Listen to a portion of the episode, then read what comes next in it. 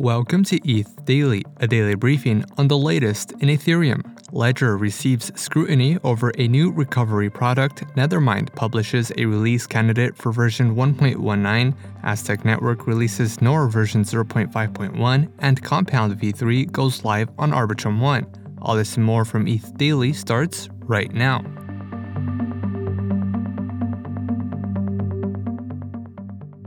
Hardware wallet manufacturer Ledger introduced Ledger Recover, an ID based private key recovery service that backs up a seed phrase among custodians. According to the company, Ledger Recover works by duplicating a pre BIP39 version of a user's private key, encrypting it, and dividing it into three shards. The shards are then distributed among three custodians, including CoinCover, Ledger, and an undisclosed provider.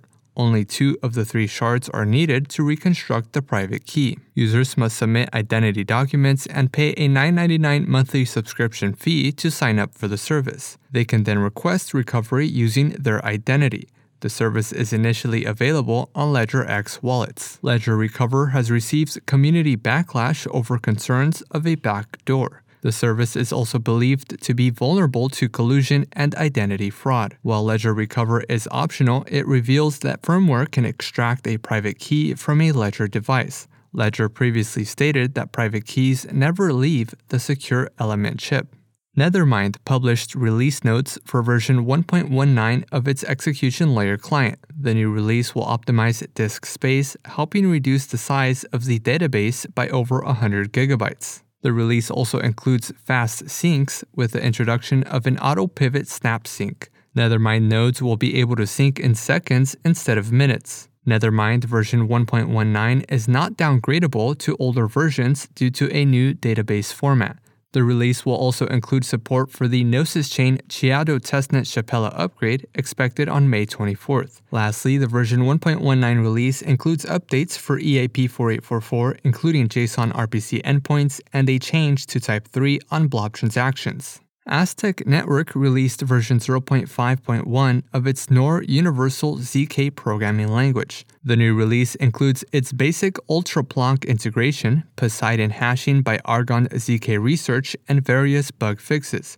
The release also includes support for dynamic arrays, an experimental SSA compiler flag, and updates to ACVM 0.11.0. Last week, Aztec released a Noir Starter repo to help developers with zero knowledge circuits. The repo contains a demo project that enables private voting through a ZK voting circuit in Noir with a corresponding Solidity contract. Aztec Network is currently working on its hybrid ZK rollup that will be released later this year. Optimism software engineer Kelvin Fichter deployed CoolGraph, a visual graph that displays cool person attestations. Anyone can submit a cool person attestation using a custom cool person schema on the optimistic Goerli deployment of Ethereum attestation service. The cool graph then displays the direction of connections made, showcasing clusters of the most popular Ethereum wallets.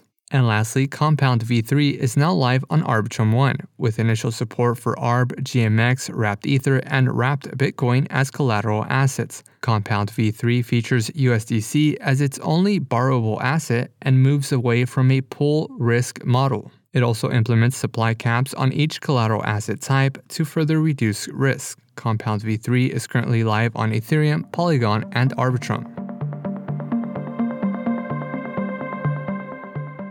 This has been a roundup of today's top news stories from ETH Daily. You can support this podcast by subscribing and following us on Twitter at ETH Daily.